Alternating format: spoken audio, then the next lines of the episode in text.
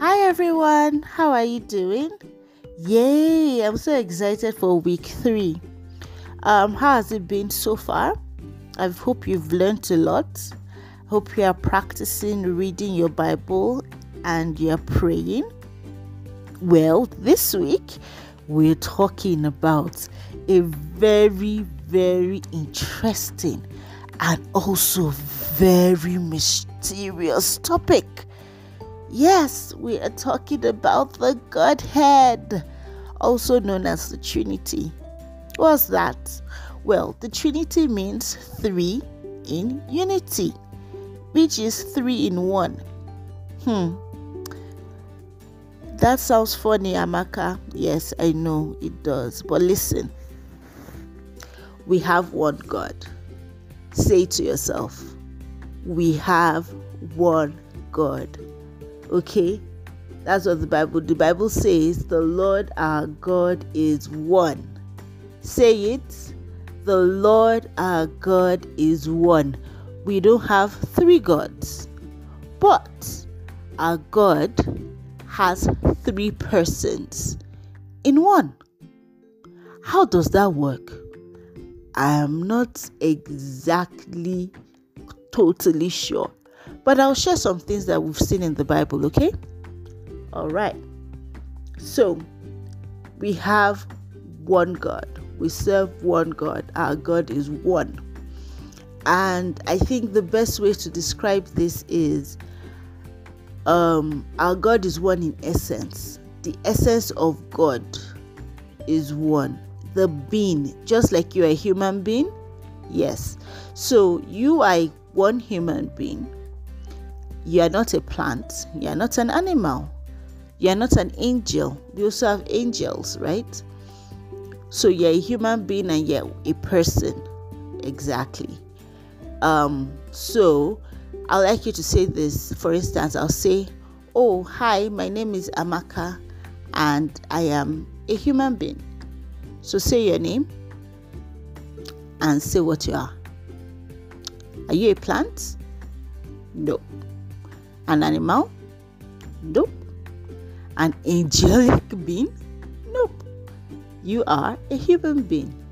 In that same way, God is a God being, is a divine being, is deity, is God. All right, God is God being, but the God being doesn't have one person. The God being has three persons. So we don't say the God being, we say the Godhead. So the Godhead has three persons. And all these three persons are God. Not three different gods, no, one God. Wow, that's amazing, right? And a little bit confusing. But well, if we could know every single thing about God, it won't be God. There's some things that, you know, He'll just keep to Himself for now.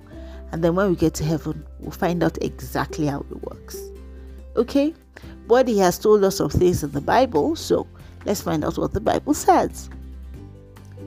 So we know that these three are the same in godness Okay, can we put it like that? Yes, in essence, in substance, in godness, they are the same.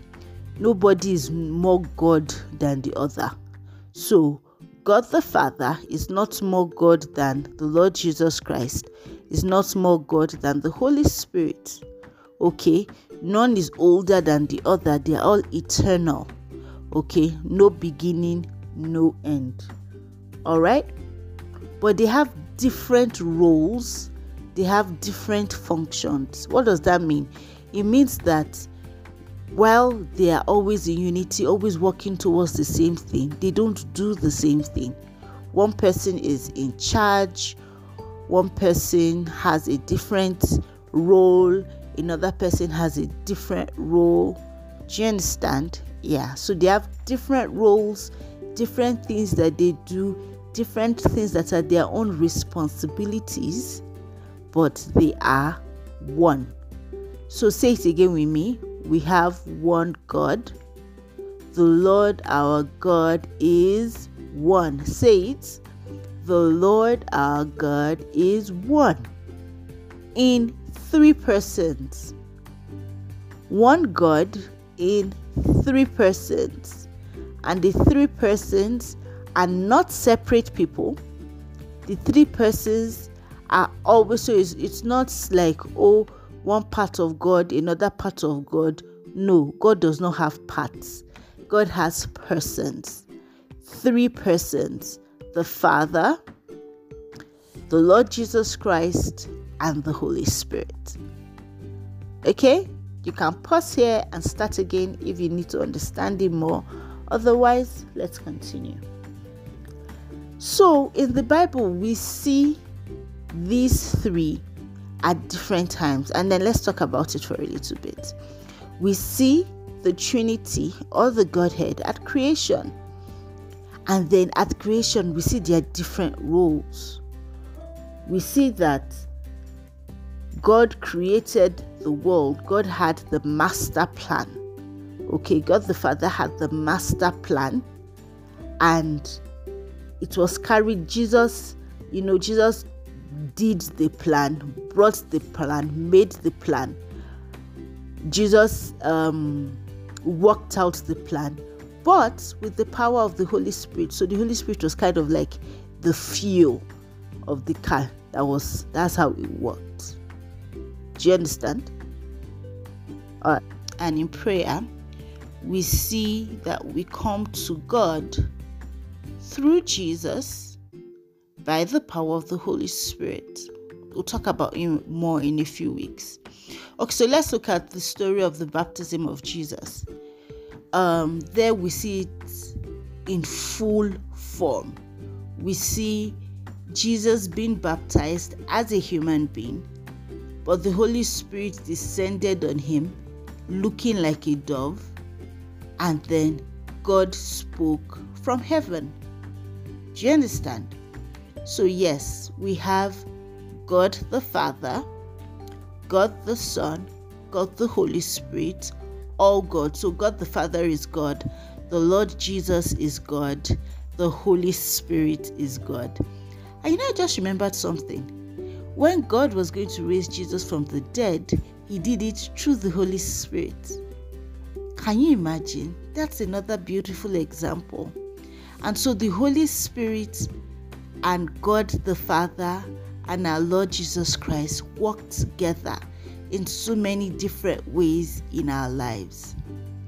Do you understand this concept? Don't let anybody confuse you. All right? We have one God, not three gods. One God, not one God divided into three parts.